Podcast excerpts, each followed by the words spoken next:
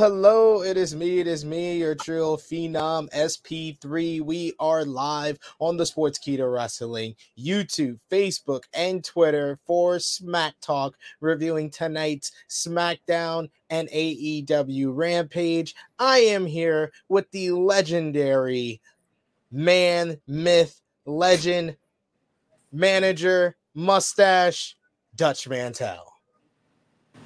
Well, I want to say hello to everybody. And I've just been thinking after watching, we're going to start off talking about Rampage first, right? Then we'll go to SmackDown. I've just watched three hours and I think I'm in wrestler hell. I think the wrestling god has has come down upon me and said, "Okay, I got to give you this tonight." because after what I watched tonight, I'm thinking this business doesn't even. It was like I don't know. I wasn't happy with either show tonight. And after SmackDown had gotten better, I thought, wow, they were really, really put it together. But they, we'll talk about it in a minute. And Rampage, much the same way. So how you want to? How you want to start this funeral off? Well, well, the the great thing about professional wrestling, you can have different views, and I think we're gonna disagree on our viewpoint of, of, at least one of these shows. But before we get into any of these shows, it's been a crazy week for all elite wrestling. Probably the most drama that has happened backstage in a month's worth of drama backstage, whether it's in the women's division or whether it's with some of their top stars and some of their tippy top stars over the weekend got into a backstage fight. CM Punk at the All Out uh, post media scrum made a tirade, uh, basically calling out and bad mouthing Hangman Adam Page, Colt Cabana, and the EVPs of the company, Kenny Omega and the Young Bucks. And apparently, what happened after that is that Omega and the Young Bucks went to CM Punk's locker room. A fight ensued. Punk punched uh, Matt Jackson. Uh, Nick Jackson had a chair thrown at his head by Ace Steel, CM Punk's trainer and friend. Ace Steel then uh, bit and pulled the hair of Kenny Omega. so much drama coming out of that. And because of that, all of those men involved in the fight, whether they were breaking it up or involved were suspended. Now, the AEW World Championship is once again vacated, and the AEW World Trios Championships, which the Elite were the first champions, they were also vacated. Death Triangle won the titles on Dynamite. The AEW World Championship, we saw the latest edition of the Tournament of Champions, which is going to determine the new champion coming up at Grand Slam on September 21st. But Dutch, all of this drama, CM Punk, someone you've worked with in the past. I know a lot of the people that are in AEW have worked with them in the past. What is your kind of viewpoint from the outside looking in on what's going on in AEW right now? Well, after you did the rundown on what happened, I think we need a program, you know, where we can actually look up the players and what happened. There's a lot of things I disagree with. The first thing I disagree with is the scrum right after the pay per view. The scrum. Why would you have a scrum and tell people how you actually do stuff? Why would you even do that? Wasn't that kayfabe one of our things that kept us alive years ago? Well, it's probably far past that now, but why would you even have a scrum? I mean, it's a, it's a performance. I understand that, but at least act like it has a little bit of legitimacy to it instead of just going out there, oh, well, we thought up this idea going down. I don't get it. It's like a magician doing a show, and then right after the show, he invites the press back, or who else wants to come, and say, well, the way I did the trick, I did it like this, and then I turned it this way, and you can't see it, but I can. Hey, there it is. Now that now it makes you feel like an idiot because he did this trick that you didn't catch on to and Punk went out there and just literally lambasted everybody that he knew except his wife. And he, he just he laid on the Young Bucks, the EVPs, and Omega. He laid on them. Colt Cabana from something that happened what five years ago, and then I think Colt Seven. Cabana came came to uh, AEW, and now somehow he got he got banished to Ring of Honor, and they're blaming Punk for it. And then Well, Hangman basically, Colt Cabana came to AEW before CM Punk, but they had already had something, you know, in in court that they kind of ceased their friendship and communication with one another Yeah. uh, after Punk got sick of paying him and basically tried to have a mediation and it didn't work out.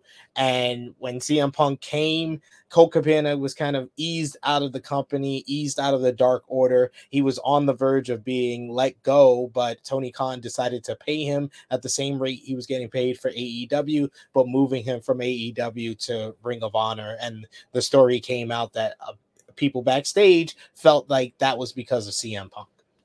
Well, I don't care what the people backstage think. Tony Khan, all this, I hate to say this, this all goes back to Tony Khan.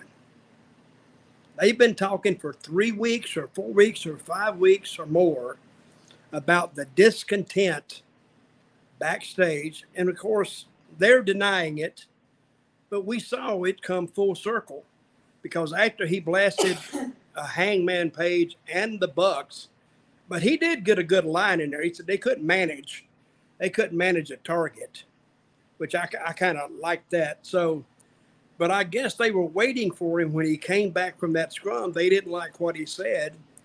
So, from what I'm hearing, they went to his door, and I heard they beat it down. You can't beat those doors down. Uh, you may you hurt your foot before you do anything I- else. But I think That- he, that's why that's why I said the facts that everybody agrees with. The barging in the door has even been refuted now by CM Punk side.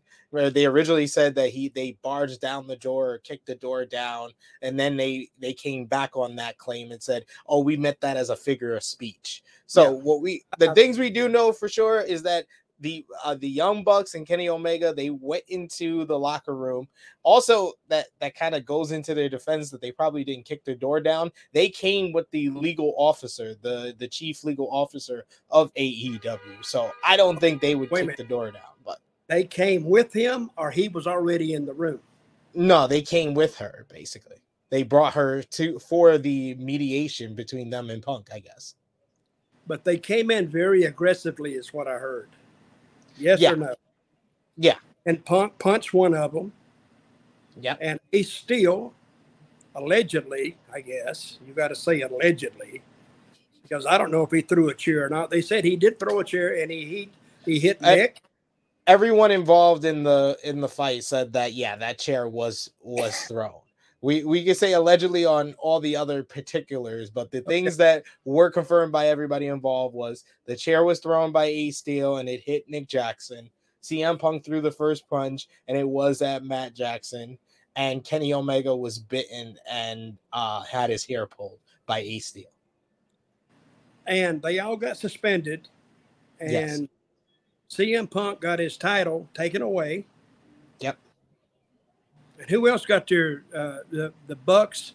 Who else got their and title? omega They got that the trios right. yeah They got it taken away. So I'm thinking, and I read today, this is an elaborate work. I said, bull crap. If it's an elaborate work, they got me. The thing is, I don't care if it's a work or not. If it is, more power to them. But now, where do you go? You've worked yourself into a shoot, basically, is what you've done. This is another big beef I have on it. Tony Khan sat out there like a big doofus and nodding his head with his eyes wide open, like this, looking around. I went, well, damn, does, does he blink? And everything Punk was saying, he was he was shaking his head. To me, that's a bad look for Punk and a bad look for Tony Khan, but they, he let it go. Now, as soon as that part of the scrum was finished, I guess Punk went backstage, and that's when Swerve and uh, his partner came on. That was allegedly, I'm gonna say that word again, allegedly when the the action took place backstage. So, and let me bring this up. Tony Khan has been forced to do something. I mean, in any business, you can't come and attack your coworkers You can't throw chairs and hit them. I mean, you can't bite them. You just can't do that. So, what he, he was forced to do this, but let me let me bring this up. Years ago, I've been in territories where we've had fights, guys fighting in the dressing room, and sometimes we'd let them go, sometimes not.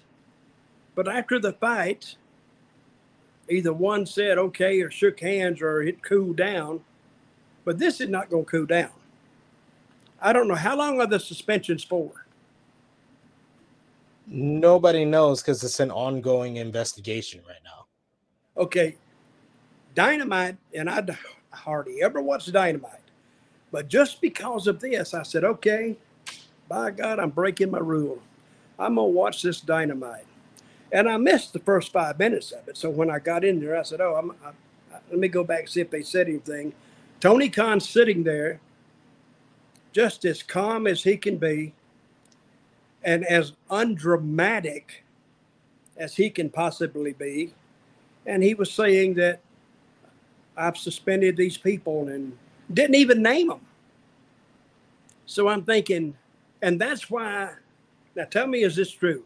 they had 1,200,000 people at that point in the show, correct? And by the time the start of the show, yeah, the, the first hour was up, they were down to 800,000.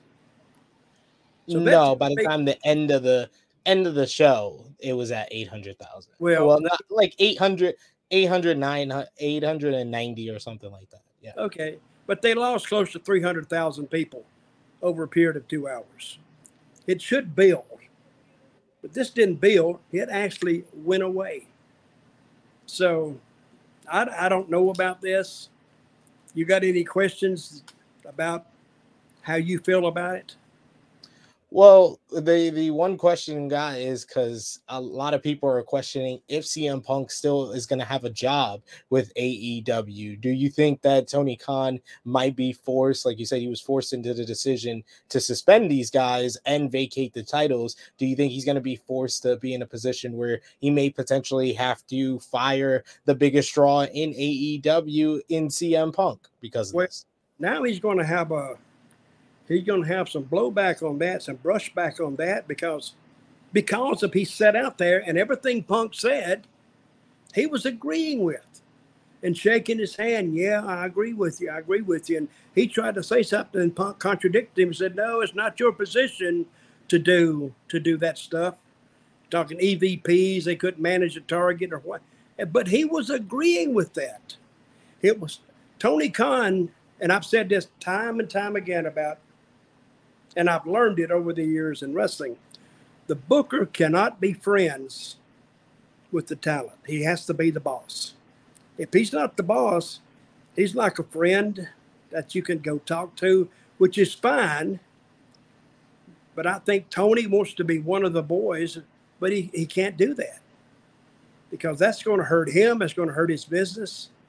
And the people saw it on live TV, not live TV, but they saw it on TV.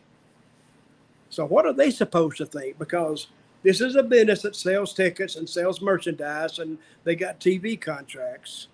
And when you get rid of one, two, four, five, maybe six of your top guys because you suspend them, I think Tony Khan is is digging right now. What am I going to do? So, and when that angle, when I, I saw uh, Punk beat Moxley. I said, well, I don't think he can miss on this one. Wow, did I have that wrong? But to my defense, I can say I, didn't, I didn't know all this was going to happen. Now, yeah, it's gone from I can't miss on this because it all told told the story if they'd have left it alone. But now they're back scrambling like they were six months ago or more. Because he had it laid out. Everything did their job well. CM Punk did his job well. Moxley did his job well. Great return for MJF as well. And with that now, luckily for MJF, it could be a godsend to him because who else they got really? I mean, yeah. had he's had all the publicity for the last three months, and he can go out there. And I think anything he does will get over, and will and it will help his position in the company. But still, this taking out six guys of your top, they're like a football team. They're your starters. You take half the team away, what do you got? You got uh, some second stringers filling in and I hate to call them second stringers, but that's exactly what they are because they don't get the first, they don't get first class treatment like, like, like the starters do. But I'm, I'm, and I'm watching him last night. Just make a just a non-dramatic. He should have said, "Well, ladies and gentlemen, the the temperature is 75 degrees, and it's expected to go down to 71. High tomorrow." is 85. Back to you, Jim. What's the weekend looking like for sports? I don't get it. Why wouldn't he at least made it dramatic with some some like lawyer looking people around him or something? I don't know. And watching Rampage tonight, they need help in producing that show. I mean, but the stars make you forget that. Yeah. The star the stars make you forget how crappy the interview set is lit. I mean, it's dark as hell. You could damn get mugged in there and nobody see the person. But it's, I don't get it. And so I saw one interview go with uh, Jade, Jade Cargill, and those other yeah two girls. Jade Cargill, the baddies. 42 seconds. You know, why not a minute and a half at least? I, maybe they can't talk that much, maybe. But maybe if they had somebody coaching them, and then they had Hobbs, and he was a decent speaker, he was a decent talker. 38 seconds. And they never. I like that one though. That one was good. What? I like Hobbs. I like Hobbs promo. It was good, but it was still 38 seconds. So if you want something to to stay with you. Give it just a little bit of time. I don't know. I can see making it short. I can see that because it is a timed TV show. But 38 seconds, nobody can get nothing in in 38 seconds. Hell, Roddy Piper couldn't even take a breath in 38 seconds. Hulk Hogan either. You know, they're all so they they want these guys to, I, and I understand why they need to move on. And but I think it hurt it hurt them and the show at the same time. Anyway, yeah. What do you well, got? Well, let's get let's get into the particulars. What are, we, what are we disagreeing on here first, so I can. Well, I I enjoyed this episode of, of Rampage. You say you didn't. I did enjoy it because there was a a really awesome opener to the show. You had Darby Allin versus uh, Sammy Guevara. Uh, some really good spots in this one, especially the uh, Sammy catching Darby on the su- on the tope suicida with a cutter. You had the finish, which uh, came down to Tay Melo and Anna JAS getting involved. Anna distracted the referee, and then Ty passed the skateboard to Sammy. He hit a power bomb on the wheels of the skateboard on Darby, and then hit the GTH for the win hit there. Love the finish as well because I was like, ouch for Darby landing on the wheels of the skateboard, but really strong way to open the show. And now Sammy Guevara moves on to verse Jon Moxley this Wednesday on AEW Dynamite. What did you think about the opener? Oh, it was a good match. I'm not taking anything away from the match. But would I buy a ticket to see those two guys? No. It doesn't interest me. They had a great match. It's a great TV match. That's exactly. But I'm waiting for the guts. But the guts is gone. See what I mean?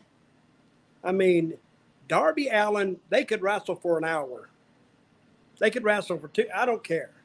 But it won't make me go buy a ticket to see them because the story they have is like a little story. It's not it's not over encompassing, not the way Punk and and Moxley and Page and the Bucks and see that was all the story wrapped up in one. Now he suspended them, so where to go now? Yeah, I'm not saying anything about about the work about the work.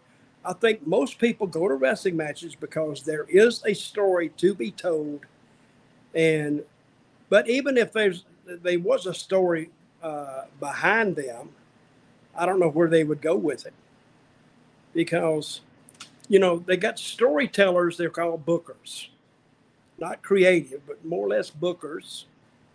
And he can take these stories and do certain things with them in certain ways, but that's just a match doing the same thing they've seen 492,000 times before. They've seen, and if I just want to see a bunch of great wrestling matches, I just go to maybe pick some independent show and go tell them, hey, just just do some good wrestling. I, I don't care, but I want to be entertained at the same time. If you have a great match and then get up and sing me an opera song, well, I may be entertained a little bit because now the guy's got real talent. But first match was okay. What was in the second one? Uh, remember, guys, let us know your thoughts on both shows, AEW Rampage, and we'll get into SmackDown. Also, I did see uh, in the live chat here, we had uh, Kimar who asked, Where's Rick? Rick is under the weather. He, he's yep. not going to be with us. It's not because Dutch had him removed from the show. He will be back with us next week. Hey, you need to come up and hit me in the head for removing Rick from the show. It's my fault. Hit me in the head and punch me, and then I'll bite you or something. You know, we'll get our own. We'll get our. We'll do our own little angle here. Yeah, Rick said he was he worked with an employee that was sick all week, and now he said, guess what? He he informed us earlier today that he was sick too. So I hope it's not COVID. Hope it's not bad. But Rick, want you to get get better and come back because I miss you, brother. I miss I miss arguing with you because see, Sid, but he he Sid usually teams up with me against Rick, and Rick yes. sometimes he, he gets his little feelings hurt. And now I'm feeling bad about it. You know, Rick, we're sorry, but I hope he does get well and come back. And that's where Rick is tonight. You have many conversations with Rick. Like, I'm sorry if I hurt your feelings on Friday, and he always he always he always Rick. apologizes. Uh, we got a quick recap of uh, MJF's promo from Wednesday uh, with the both babyface and heel parts of it. They mentioned the idea of him taking the title and the bidding war of 2024, but they didn't hammer it hard there. But I, I like them kind of highlighting that that big segment from Dynamite on this show. Then we got Samoa Joe coming out for an in ring promo. He's happy to be back in AEW with the ROH TV title. Uh, that he says that they uh that he wants to defend the championship and he's promised more violence than what he's delivered so far. Smart Mark Sterling and his crew, Tony Nese and Josh Woods, comes out with him. He says that he came to answer the the open challenge because Josh Woods saved Sterling from an attack from Wardlow on Wednesday, and Sterling believes Woods has earned a shot at the ROH Television Championship.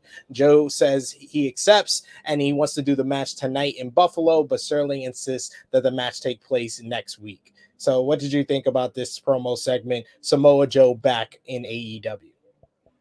Well, I like I like Joe's interview. He's a good talker, and and the other guys with Mark Sterling coming out. What's the guy's name that's going to face him? Josh Woods. Josh Wood. I'm not familiar with him, and it, it was good. It was okay, but would I watch next week just for that match? Nah, not really. But but now that I know what's going on, yeah, I, I could possibly I could possibly tune in. But again, that is like wrestling 101. We've seen it thousand four hundred and fifty-two times. So what makes this one different? You know, Samoa Joe's going to beat him. I mean, that's. I mean, after you after you see so many things, so many times, the same thing over and over, you can kind of figure out what they're going to do. Unless they throw a big angle in there, and they could throw a big angle here, but it mean nothing. So anyway, but it, well, it they, the second part was good. They did that to all of us with the uh, Moxley and Punk match a few weeks ago. So they got you got to space out the times they can surprise you with a finish like that. Uh, next, we had another promo segment. We hear from Miro. He cuts a promo on God and how angry he is that he's not in the tournament of champions. And he says that he is keeping him away from the belt and to belt the Redeemer now. I love, I love that Miro's number one rival in all of wrestling is God. Well, I learned a long time ago, you know, we got a saying separation of church and state. I also learned separation of wrestling and religion. Just don't say anything about it. You won't hurt nobody's feelings because people really get teed off when you bring theology into it. And I never, I might say, I swear to God, I might do something like that. But as far as, you know, what Miro said tonight, that would make me not go to see it. I think it would because I, I, don't I don't even know I don't even know what he said, but whatever he said, I didn't agree with. So so far with me, you you're liking the show. It's hitting zero out of ten to me so far. Which you don't care about the people. I, yeah. I'm here for the good wrestling. You're you're here for the eh, interesting, compelling characters, which you don't think you've seen any. You don't know, think Darby Allin's compelling and interesting? Well, if somebody gave him a sandwich, guy weighs 160 pounds. Hell, he could walk over a rain grate and fall through it and just disappear. No, I don't think he's he's not compelling enough to me because I just don't I, I don't think he to me to me he's trying to do the sting thing with the face. I got all that. But if he looked a little better, it, it might work. But I don't think it will. I don't Hey, you if need I, variety. Wait a minute. You if I didn't know, know, him and I'm at a desk, I'm a big wrestling booker or something. Hey, uh, but uh, where are we going to? Oh, we're going to Albany. Oh, yeah, yeah. You know. And he walks in and says, uh, Sir, this guy would like to speak to you. Well, who is he? Well, he said his name is Darby Allin. What's he want? Well, it says he's a wrestler. What? Bring him in. And they bring him in there, now, this is, I haven't seen him on TV or anything. Would you book that guy? If you've yes. never seen him in a ring before, you would? Yes, I would. Okay. You need you a punch. You need a you need a punching bag. Even if I've never seen him in the ring before, he seems like the type of guy who can who can make any beating look. Even great. as a punching bag, he don't look like he could break a, a bust a, a, a balloon because he doesn't. He's not big enough. He's got all these high flying moves. This is another thing. He's going to do these high flying moves, and since he doesn't weigh a lot, he doesn't have anything to absorb that punishment except his back. And give him five years, he's going to be limping around like I'm limping around now. But at least it took me 25 years to get there. It's going to take him about five. So just my just my my advice to him. He needs to he needs to slow down on those big bumps because then they will mean more if he does them less. That is uh you've heard this saying less is more. Yeah. Exactly. Yeah. And if he does a big move, I, I would tell I would highly advise him don't miss it. Don't miss it just for a high spot. Don't kill your own stuff. I don't know why guys do that oh, I got this hellacious move, and I come off the top and I do a 360 turn and spin, and then you tell the guy move, boom, and then you hit it, and then you still don't get pinned. See if you're gonna and you miss it, if you got pinned, yeah, that might make it a little believable. Or if you hit it, you pin the guy.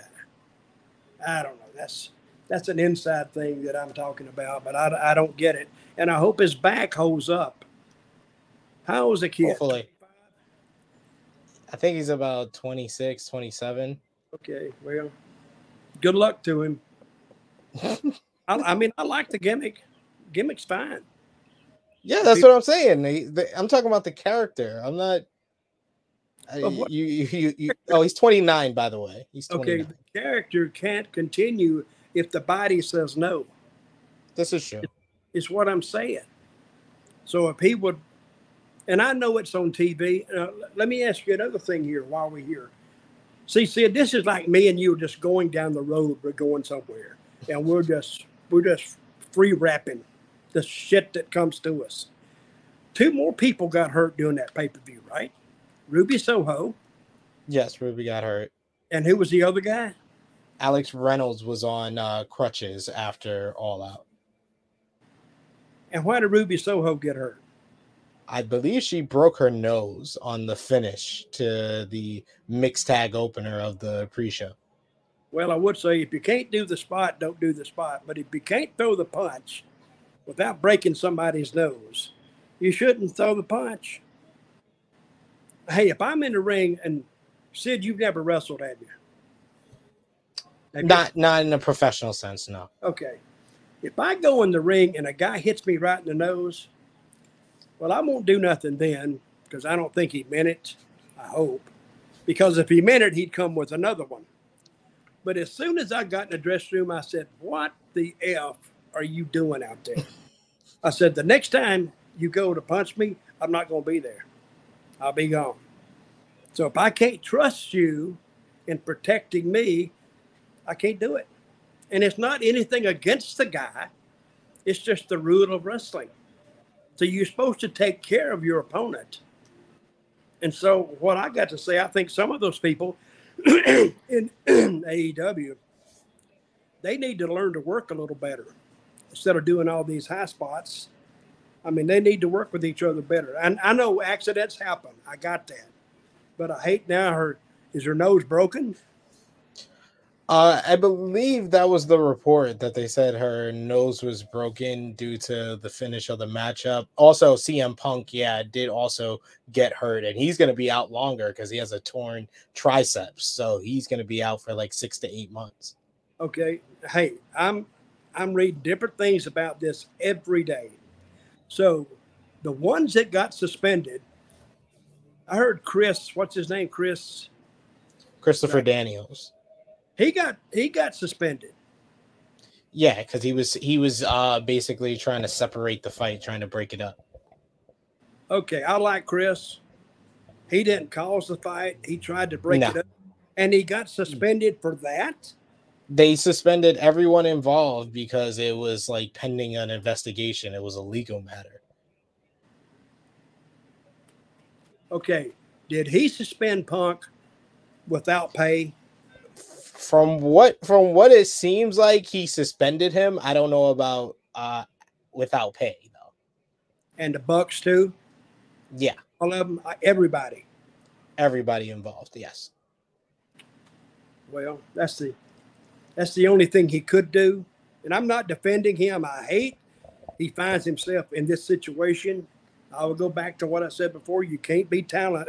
You can't be friends with the talent because it will backfire on your ass, buddy, big time.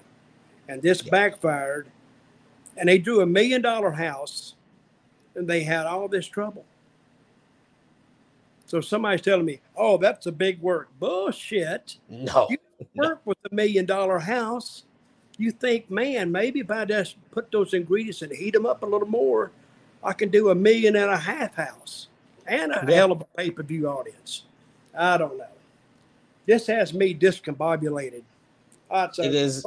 What's the third match? It is very confusing, and it's something that we're probably going to talk about more in the weeks to come as more stuff comes out, different sides of the story from what happened. But yes, uh, the rest of Rampage, you had Serena Deeb defeat uh, Madison Rayne with the Serenity Lock good win for uh, Serena Deeb, who hasn't been on television since the build up to ROH Death Before Dishonor. So this was a nice way to get her a win, and it sets up her to be the tag team partner of Dr. Britt Baker, DMD, against uh, Toni Storm, the AEW Interim Women's World Champion, and Hikaru Shida this Wednesday on Dynamite. So they seem to be kind of putting Serena Deeb back into a top position in the women's division there. You had the two interviews that you talked about earlier with Jay Jade Cargill and the Baddies, as well as Powerhouse Hobbs, uh, talking about he's ready to open the book of Hobbs. And then we got the lineup for Dynamite with that tag team match for the women Jon Moxley versus Sammy Guevara and Chris Jericho versus Bryan Danielson in the Grand Slam Tournament of Champions for the AEW World Championship. So, Moxley, Guevara, Jericho, Danielson, Dutch. Who do you think is going to become the a- the AEW World Champion? That's a ter- that's that's a four way, right? You said it's it's uh down to the final four. It's going to be one on one in New York at Grand Slam. It's the winner of Moxley versus Guevara versus the winner of Jericho versus Danielson. Uh, well, I think uh, Moxley wins. I think he'll beat Guevara, and I think Danielson will go over uh, Chris. Then that's that's a rematch between the two, and we at least know what they can do. So I think that's what you what it's going to come down to. That's what I would do. I totally agree with you. I think it is going to come down to the two members of the Blackpool Combat Club, Moxley and Danielson. But the the real question is, who do you think wins that? Because you know Moxley cut one of the best promos of his career. I know you've been so so on whether top Jon Moxley is a top guy or not. This is one of the best baby top babyface promos that I've heard in wrestling. Honestly, what he cut on oh, he, on Wednesday on Dynamite, he knocked he, it out the park, ridiculous. And then you got Bryan Danielson, who's this workhorse. Who do you think should win out of those two? I think Moxley needs to take it back because he can. But he talks in a way that's reminiscent of Eddie Kingston because they both don't have no bullcrap about them. So we may be looking for something there, and I think they would have a hell of a match. But I think, I think they might need to extend uh, Danielson and Moxley if they can, or get away from it two weeks, bring them back as partners or something. But you know, you just can't cut Bryan Danielson. He's he's he's too good, and he and he's and he's too valuable. Plus, he's a good leader in that in that dressing room. And so, and I don't know how much Moxley leads there. Moxley may not give a crap because when I was with him at WWE, he just went and d- did his own stuff. He didn't get anybody else's business. He just stayed with the Shield, and and that's what he did. But I think it'll come down to Moxley beats Danielson, and I think they'll get away from that from two weeks. Then they'll go back to it. That's what I would do. Yeah, I think after the Grand Slam match, this might be it for a while. But I think Danielson is going to win because Moxley won the first match at Revolution. Then you can do uh, Danielson versus MJF at Full Gear, and I think MJF should win the championship and he should be the one that goes on the long run with the title. And then Jon Moxley, after that promo on Wednesday, he needs to kind of be the guy who saves the AEW World Championship from MJF because you know MJF, if he wins the title, he's basically saying it's a bargaining chip between AEW and WWE. Mm-hmm. Well, I do like the fact that he is putting AEW on an equal footing that's WWE. And he's mentioning 2024. It's going to come down to who wants his services. And he makes himself, in doing so, he makes himself a valuable commodity. And he makes AEW a valuable commodity. I just, I, I just wish this incident hadn't happened uh, Sunday night. Was it Sunday night? Sunday night? Yeah, it happened on Sunday. I just wish it hadn't happened because I think I run my big mouth and said, nope, that Tony Khan can't miss with this one. And then, boing. well, the, I mean, yeah, all, all he could have done is uh, stand in front of the ball in, that was getting kicked into the upright. Oh my God. So, okay, the last match, I never watched the ending of the last match because I got oh. I got to, how'd that end? That was a great match. Uh, probably the match of the night, one of the better matches of this entire week. Claudio Castagnoli defending the ROH World Championship against Dax Harwood. A lot of great technical wrestling with this one. Uh, both men trading off the sharpshooter, uh, looking to get the submission win in this one. In the end, it was Claudio who kind of overwhelmed Dax with uh, elbows to the head, forearms to the head, and then he locked on the sharpshooter for the submission win, getting the tap out victory here. Dax Harwood once again delivers in singles action. It seems like every time he has a one-on-one match, it's it's a fantastic uh, encounter, and this might have been Claudio's best match for the ROH World Championship, just up there with his match with Takeshita from uh, August. But yeah, what did you think about what you saw between Dax and uh, Castagnoli? Good match. I didn't think they had, they had enough time that that would be a great match for a live event because people would get into that because they're basically both good guys, right? Baby faces. Basically, that's what they are. And who who did you say won? Claudio. Claudio won. Good match. Nothing wrong with that. And I think, see, when you have a match like that and say Harwood lost, but he can come back with an interview to make you believe in him again. Yeah. And see that that is up to the artistry of the booking team or the booker, exactly what happens. And see a lot of things creative, they need to feel, they need to feel fans. They need to feel what fans feel. And say if they looked at you and they're looking at what you're interested in or cheering for they can actually book just off your reactions. Because now, because people don't get up and stand and cheer for no reason, you have to give them a reason to get out of those seats. And I think Dax Harwood can give them that reason to get up because he's believable, especially with the story about his little girl. That touches a lot of people. Way as long as he doesn't wear it out. I mean, he's got that because you know, how old is the little girl? Eight or nine? Eight years old. Well, it's just it's it's a it's a heartwarming story and a touching story, and people can see why he gets upset if somebody says something. But you got to watch saying something about it because that is in bad taste, very bad taste. But I think he has the ability to rally people behind him. And see now, Claudio, I don't think he has that ability to make people really feel sorry for him. Dax Harwood does. So, and that's just the things that bookers have to take into account when they put them out there uh, to do an interview. Whether, and this business runs off emotion and uh, connectivity. See, when I booked, I used to watch a guy that they've never seen before. And if he gets a little bit of reaction out of people, they had never seen him before, that's a good sign because obviously he's touching something somewhere.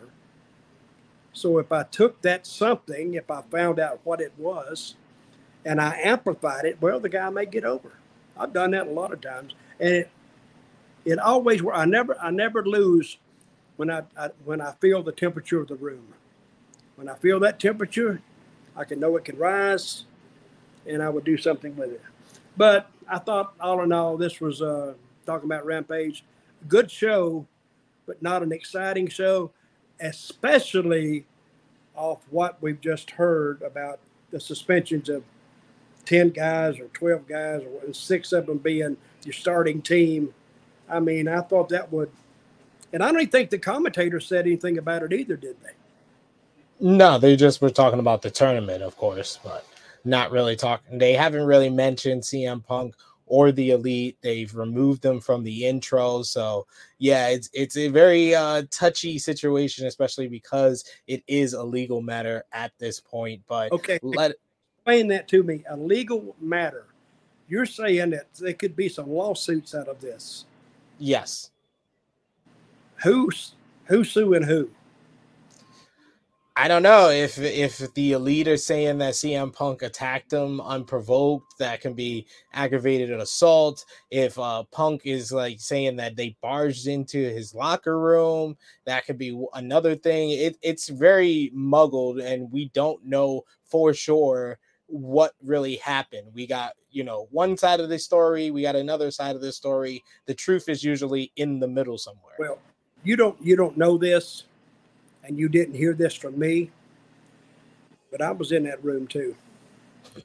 And I got hit and I got kicked. And I may have Let me see the bruise. Let me see yeah. the bruise. Well, I can't well, I'm not at liberty to disclose that at this point.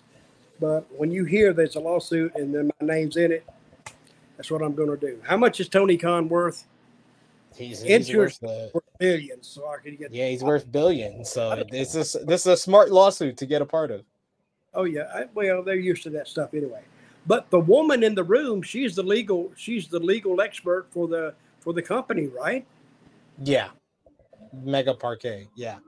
You know, the thing that surprised me is that Punk had a dog named Larry. Who would have thought that? Come on, Why Larry. did that surprise you? He talks about it all the time.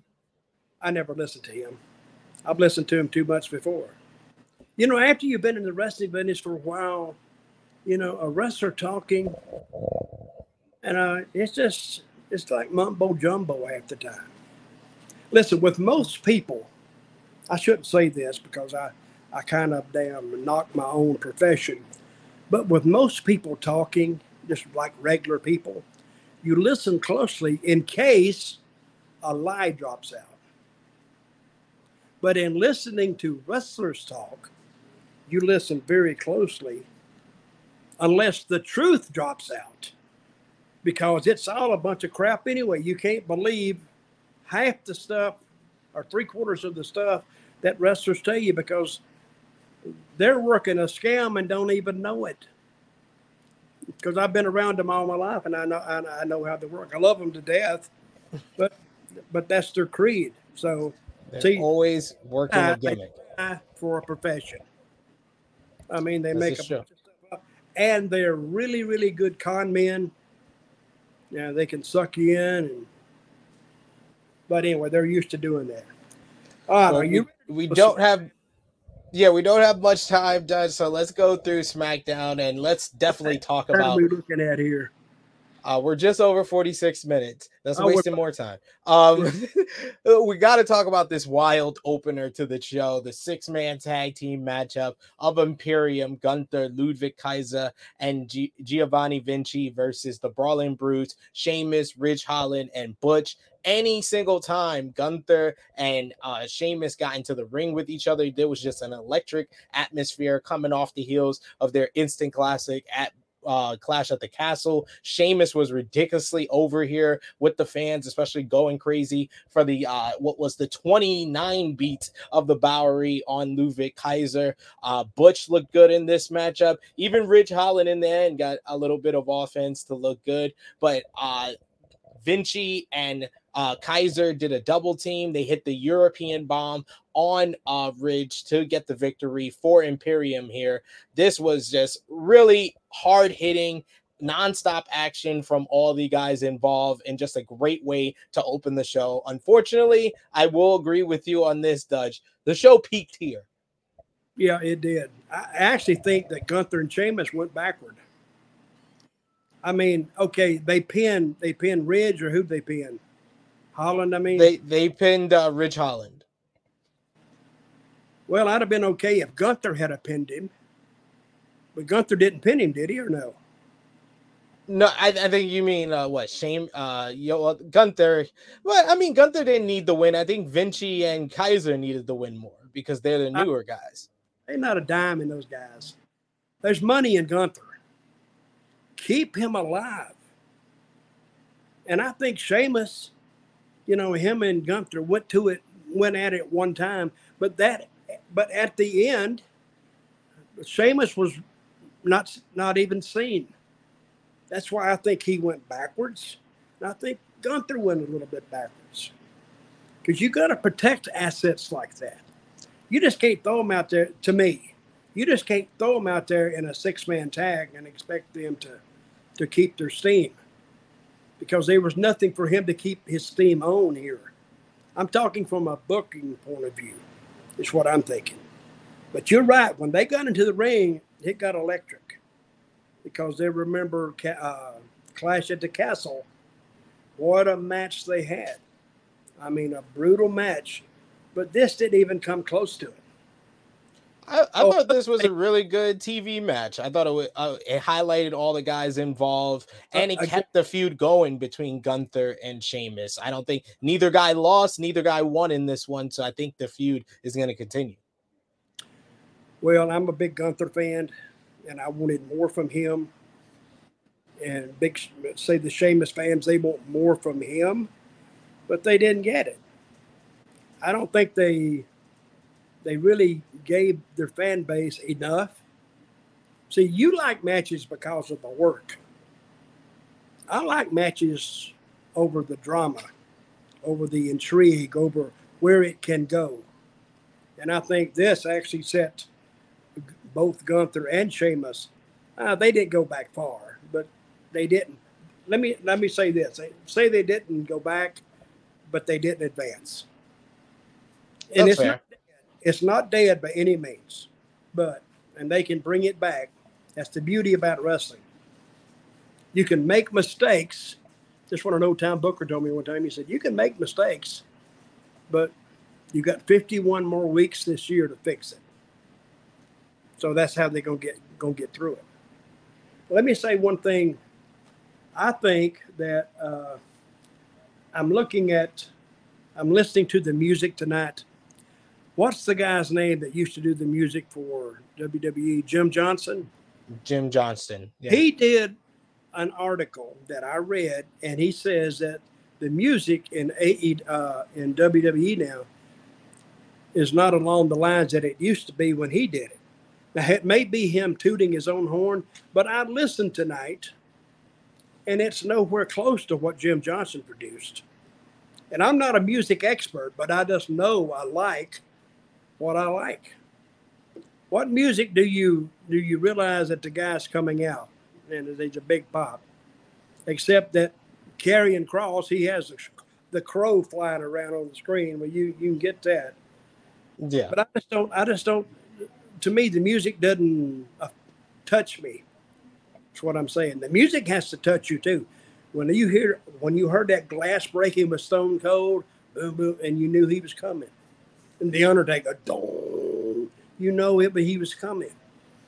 So yeah, music plays a big part of this. And what was what was uh, Jim Johnson's big beef with WWE? Because they don't want to give uh, royalties on it.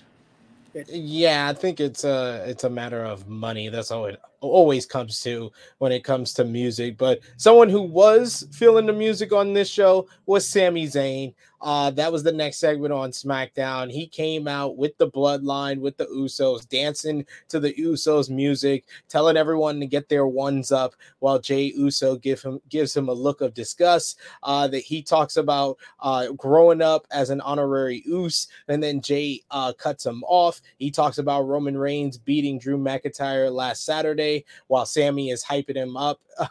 then we get the Usos introducing the newest member of the bloodline, Solo Solo Sikoa. We get a quick little video package of Sikoa's uh, run on NXT, as well as him interviewing at Clash at the Castle. He gets a big reaction with a lot of boos, and he threatens anyone that goes after his family. He's going to take care of the problem if they come bring it. Out comes Drew McIntyre with a steel chair. He hits Solo in the in the stomach because he's the only one that doesn't run out the ring. But before he can hit Solo in the back with the steel chair, Sami Zayn pushes uh, Solo out the way and takes the bullet for his bloodline brethren. And that led into a backstage segment later on in the night where Solo Sikoa said that uh, uh, they said he's the honorary Uce, and he is. He, he's accepting of Sami in the bloodline after him taking the steel chair shot, which Jey Uso did not enjoy either. Uh, Jey Uso went from saying Solo's going to take care of things on his own to they're going all out with him for the main event of this night. So, what did you think about the promo segment and then the backstage segment with Sami and the bloodline? It was Sami's his stuff is good. He brings he brings a lot of life he brings a lot of creativity to it. But what I'm thinking now is I want to go ahead and think, you know, it's coming somewhere. When are they going to do the swerve with with Sami? When are they going to do the? When are they going to pull the trigger on it? So I halfway him, thought I halfway thought Solo was going to turn on him tonight. Like once he was introduced, I thought he was going to jump Sami. That's that's a good thing because you're expecting it anyway. So, but I think when they do, and Kevin Owens joins him, which is a logical partner, I, I think that they got at least two weeks of bang, bang TV. They turn on Sami. He's fighting them. All of a sudden, they got him down. Then Kevin Owens, he does the second bang. They team up, you know, and, you know, you, you know the people want them to shake hands. They do, and they go to war. And I think what matches those guys will have, they will. My only beef, here I go again, but that guy just he looks like a spitting image of Jey and Jimmy, except he, he got does. blonde hair. How many Samoans can you have at one time? You know what I mean? But he looks just like them, except the blonde hair. And now I, I don't really get that. So you can have too much of a good thing. So I don't know. We'll, we'll well, have to see how they. Hey, just because I don't like it, don't doesn't mean it won't get over. It may get yeah, over. I mean, I, I like I like Solo's look, and I'm a fan of him from his run in NXT. Let's talk about his uh, debut, his in-ring debut for the WWE main roster, which was in the main event. We had a quick interview with Drew McIntyre, noting about Clash of the Castle, saying that should have been his moment, and he should be WWE champion right now. So he wants revenge on Sikoa. Uh, this matchup was hard hitting. It told a good story revolving around McIntyre wanting revenge, having to overcome the bloodline at ringside. And Solo looked good throughout this one. Uh, one little segment where Drew looked like he was going to hit the Claymore on Sami, and then uh, Solo came in with a super kick. Uh, so Solo got hit with the Claymore and to the outside. It looked like Drew McIntyre was on his way to the win when suddenly out of nowhere, Karrion Kross came from behind, jumped him with the Kross Jacket uh, chokehold. The screen switched to black and white. Right the moment uh, Kross appeared, McIntyre tried to break free, but Kross wouldn't release the hold, and Kross tightens his grip as Scarlett watched, and the screen slowly faded to black as they said that Drew was fading to black. I thought the ending was great.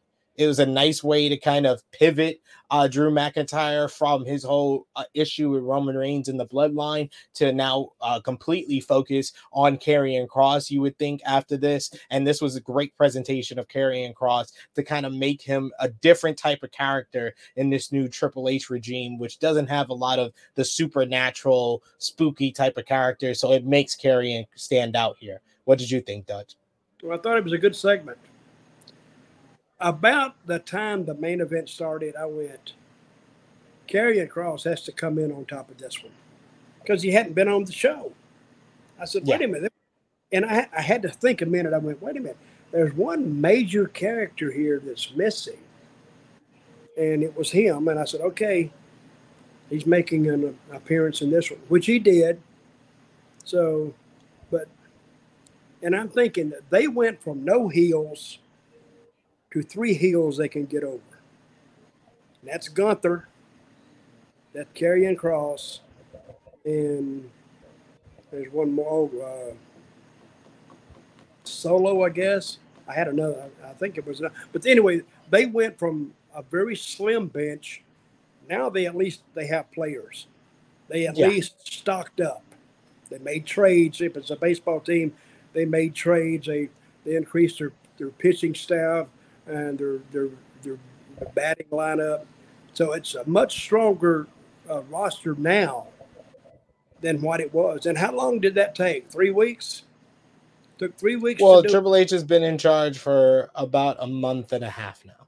Yeah. So so, but he didn't really grab the reins of it to about I don't know three weeks in, because they probably have a show or two planned in advance well, the only show they had planned in advance before uh, Triple H took over was the Raw at Madison Square Garden ahead of SummerSlam. Well, they have a skeleton build anyway, but yeah. by the time he can he can get them, and you know, week week is nothing in wrestling anyway. It just gets you ready to, and the guy may have plans. I don't know, but I, I, I do like the way that he has improved the roster. It looks a lot better now than, than what it did. So Karrion Kross, my my jury is still out on him. See, I like heels like MJF. I like heels like Sami Zayn. I like heels who like they they they mess with the people. You know, I mean, you you kind of see everybody in that crowd thinks they can go up. Every guy, and he probably thinks he can just whip Sami Zayn's ass. That's a great heel. If everybody thinks, oh, I can, I can beat the crap out of him, they can't. But you want them thinking that. Yeah. See, I've been around a lot of heels in, uh, in my time coming around. A, a, lot of fans out there thought they could beat beat some of these wrestlers, and when they went, well, it wasn't as easy then. But but that's what you what you what you want them thinking. So, but I think they made a great effort to restock the bench in WWE. And Triple H, I think he's hitting a thousand right now. He's definitely. But that's what I'm saying. Tonight, I expected more out of this show, and I didn't get it. He's definitely turned the tide, and uh, WWE is definitely on the up at this point. Uh, the women's division was represented in two matches on SmackDown tonight. You had WWE Women's Tag Team Champions Raquel Rodriguez and Aliyah. They defeated Toxic Attraction, Gigi Dolan, and Jacy Jayne. I thought this was a nice little showcase for Toxic Attraction, even though they kind of came off uh, came across as just any other team when I think they should get a little bit of more build being two time NXT Tag Team Champions. And Raquel, once again, looking good and it seems like the story of this title reign is that Raquel is doing all the work for Aliyah. Well, she is basically, but but toxic attraction. How long have these girls been wrestling? How long have they been working? Uh, they, Gigi Dolan has been working since like 2017, 2016, and uh, Jacy Jayne, she's more of like a performance center. So I would say like 2019, 2020, she may have came in. They look very green very, and it could be being in front of a big crowd. They could have been nervous, but they looked like, you know, like they'd only been in the business maybe a year. But then again, I've been critical of taking those talents to Orlando and just warehousing them. You got to put them in front of people. See, they got to feel the temperature of the room too, because they're the ones doing the work. So but a, a good win for uh, what was her name? The, not Penelope. Raquel and Aliyah. Yeah, you got to help me out with names because I go blank. But, no worries.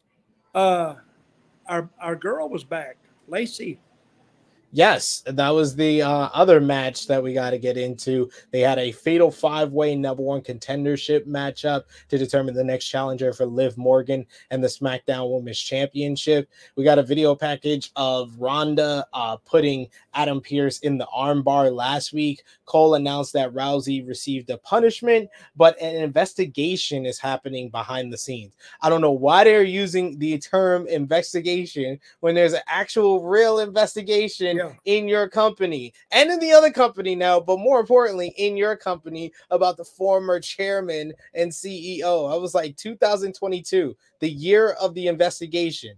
No Dutch. kidding. And I, am thinking the same thing. I went, I mean, she beat up an official of the company on TV, but nothing's going to see. They're blurring the lines here. What's real yeah. and what's not real but they don't do nothing to her. And I don't know. It's, but see, you're not supposed to make sense out of wrestling. A famous American once said, Archie Bunker, he says, Edith told him, or Meathead told him one day, Oh, Archie, why do you watch that stuff? You know it's all fake. And Archie said, Jish. Just because they know who's going to win don't mean I do. that was the best answer I've ever heard about pro wrestling, and it and it's yes, it, it was a great series, and but it, it but it made sense. So so if you can take a form of entertainment like wrestling and have people make sense of it, you're doing your job. See, that's what's going on at AEW now. Nobody can really make sense of it. Like WWE, nobody can really make make sense of that sometimes either. But they yeah. are getting better, and I thought, you know, with the improvement, especially after Clash at the Castle. Uh, did you see Raw? Yeah, Raw was good this week as well. Well, it's been how, good the last couple of how weeks. How was Raw? Raw was good. Okay. So I would expected SmackDown to be almost not over the top, but better than the last couple of weeks. But I was disappointed tonight that it wasn't. Maybe I'm expecting too much. I, I think I think you you possibly are, but I will say they they gave us two women's matches, but they were the amount of time of one because that first one we discussed with the women's tag team title as tag team champions went uh I'll give you the exact time here. That went 4 minutes 59 seconds. A fatal five-way to determine the number one contender went shorter than that. 4 minutes 32 seconds. This this uh made Ronda Rousey look good but the match felt so rushed. Like none of the eliminations is even worth remembering, but I did remember them and I did write down notes here. Uh, Natalya was eliminated by the armbar by Ronda Rousey. Then we get dual submissions from uh, Sonya Deville with a chokehold, while Rousey's got the armbar on Lacey Evans for a double elimination. Xia Li's eliminated then. Then it comes down to Rousey and uh, Deville. We get some uh, some MMA's type like sprawling on the floor between the two. Then Rousey gets the uh, Piper's Pit, and then she locks on an ankle lock for the tap out victory. And now Ronda Rousey will take on Liv Morgan for the SmackDown Women's Championship at Extreme Rules on October 8th. But the more important part I want to ask you about Dutch here is the post match where we saw Ronda Rousey go backstage. She's congratulated by uh, Shayna Shayna Baszler. Ronda brings up her losing at Clash at the Castle and says, "When let me know when you're ready to break some bones and take over the show." Great line by Ronda, and I want to see Ronda and Shayna take over SmackDown. What about you, Dutch? Okay, that's what I'm saying she said something, no action whatsoever.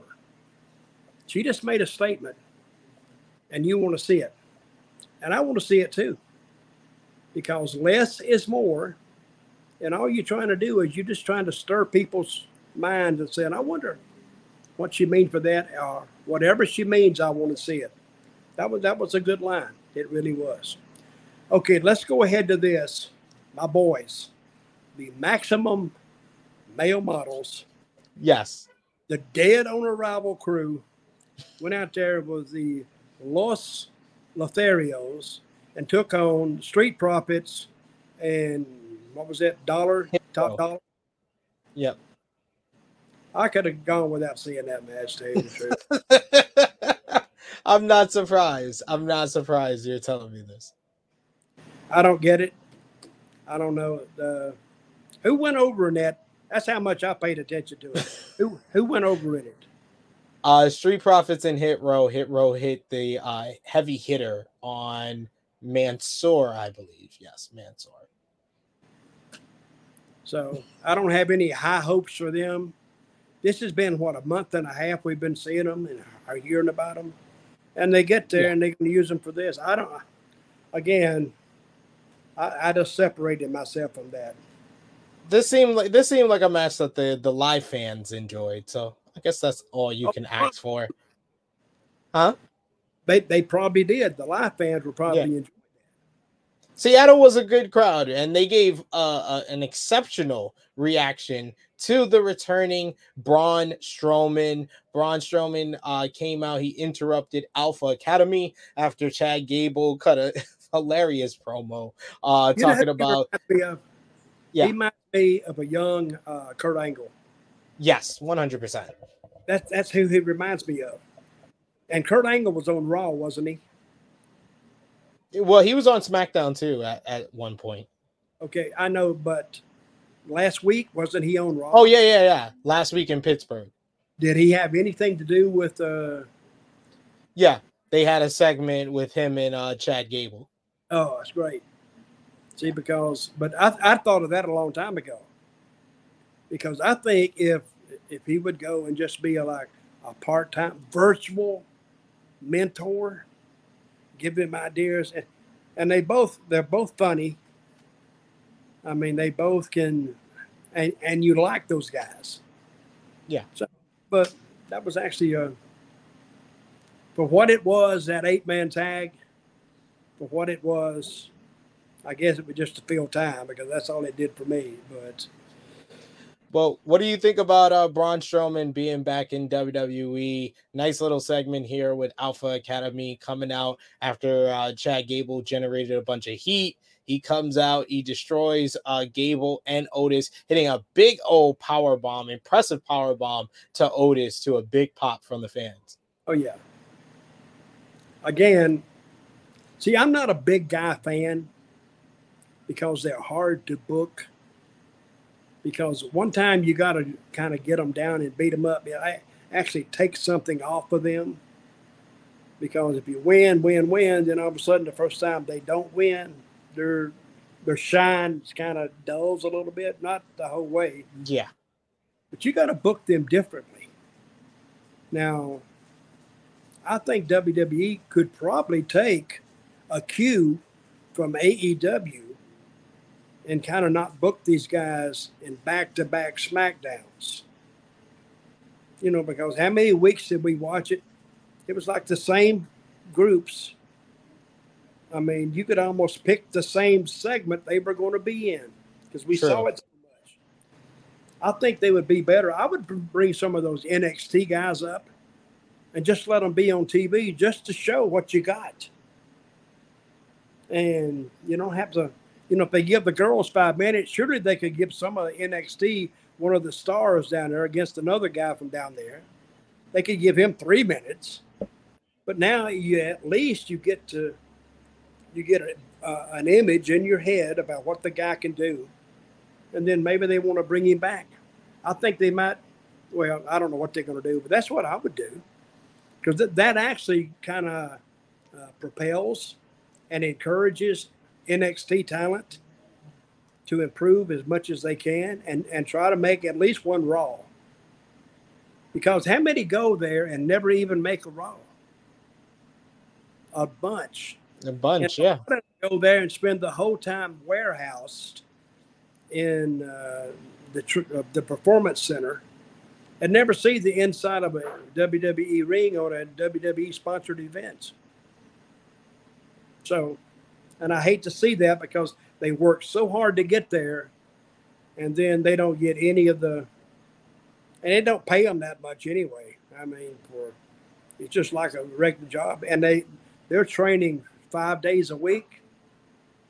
You know, training five days a week is really hard. That's actually harder than going on the road and doing it because you go on the road, you know how much to to put out each night, the way you feel, and you I call it you got to feel the temperature in the room. So if you go out there one night and, you, and you're a little sore, well, you stay away from that sore part. And that teaches you to work in a different direction inadvertently. You're not trying to say you got a bad back way, you don't want to hurt it anymore. So you have to actually work a little bit of a different style and a different set. But it does help you to learn how to work a different way if you have to. So, but that's my take on that. The last match was. Uh, that was it. That was it. That was all. I, I ended things off with Braun Strowman because he was the big return of the week, and that that was it for that. Uh, we do have a super chat donation here that we got to get into, Dutch, from our good friend Rollin Curtis. Thank you so much for that super chat donation. Always appreciated. Saying that I don't watch AEW because I don't take it seriously. I haven't taken any non WWE promotion seriously since WCW. Trying to convince me to watch AEW and WWE is like convincing me to watch the big three and the NBA. Rollin, you're so negative, brother. You're so, you're so you need to cheer up, brother. It's not worth all that negativity. You're going to probably have a heart attack by the time you're 40. I don't know how old you are. But oh, uh, we talked about Karrion Kross coming in, correct? We talked about all that. Well, yes, we did. But there we go. Now, all I will tell, all I will tell Roland is, I appreciate you watching us. You're always yeah, here yeah. watching us, regardless of watching AEW or WWE. Yeah, we love you, Roland. No matter what Sid says, and I apologize for his comments because he's he's he's like that. He just first time I met him, he said, "Who in the hell are you?" And you know, he just real crude, rude to me. And you know, I said, "I'm Dutch." He said, oh, "Whatever." But anyway, well, Well, Dutch, let the people know where they can find you, sir. Anything you want to plug. All right, I'm coming out with my third book, hopefully by Christmas. Okay. I'm writing it right now. And uh, if you want to check on my other two books, you can just email me, Dirty Dutch Mantell with two L's at gmail.com. And uh, I'll tell you how to get that. And it's a great reading if you like old time wrestling, the way it used to be. And I don't want to sound like, ah, this is uh, what we used to do. I mean, it's all, see, wrestling is always in a state of evolvement. Because if it doesn't grow like Shad Khan said, I guess that's Tony's dad, right? He said, if you don't grow, yes. you're dying. I get, or something like that. Yes, he did but wrestling is, always evolving, and uh, and we're seeing it evolving now. It evolved to some boring stuff to maybe some stuff we really like. So, did you like Clash at the Castle? Yeah, I really enjoyed Clash at the Castle. I thought it was one of the better wrestling events WWE has put on in a while. What was your favorite match? Oh, Gunther versus Sheamus, for sure. Uh, without a doubt. Without and a I, doubt if I don't know if I said this last week, but they remind me of two guys, and the old time wrestling fans were, and, and you'll probably know who I'm talking about. In, in mid Atlantic, it was a Charlotte territory. They had uh, Johnny Valentine and Wahoo McDaniel. And they would go out there night after night after night, sometimes eight times a week because they do two shows on Sunday. They do an afternoon show with within driving distance of Charlotte. And and they wouldn't go 10 minutes or 15 minutes. They go 40 minutes, 45 minutes. I don't know how they handled it. Getting the, they, they just beat the crap out of each other. But people believe these guys hated each other because they went out there and really abused their bodies to get these people to believe it, and they did people still talk about those matches. You know, like Gunther throwing those chops. Well, Wahoo would, oh, he would bring it from down south somewhere. He'd bring it down south, way down around Miami. Wow. And then here'd go Valentine. He had the big, the thumps, you know, like Sheamus uses. But the, the people believed it. And when you tell somebody said they don't believe in wrestling, what's let them watch those two guys. Oh yeah, Gun- Gunther has a few of those that is just like that. That if you want an example of is wrestling real or not, just watch a Gunther match. But uh, yes, for sure. We got plenty of coverage here on Sportskeeda Wrestling YouTube channel. Remember to hit the subscribe button, hit the bell to stay notified for all the great content here. Well, you can follow me on the Twitter machine at True Heel SP3 tomorrow morning, 11:05 a.m. Eastern Time. True Heel Heat 192. Myself, Miss Chrissy Love, Professor Chris from Post Wrestling. We're going to be discussing the crazy week in professional wrestling with the AEW backstage drama all Out Fallout, uh, Gunther versus Sheamus, Clash at the Castle Fallout as well. We're going to talk about it on True Heel Heat 192 tomorrow, 11:05 a.m. Eastern Time. But me and Dutch will be back here next Friday with Rick, 11:05 p.m. Eastern Time, with another edition of Smack Talk. Anyone who's watching, remember to drop that thumbs up on the video, share with your friends, subscribe if you are new. For Dutch Mantell, I'm SP3, and this has been Smack Talk.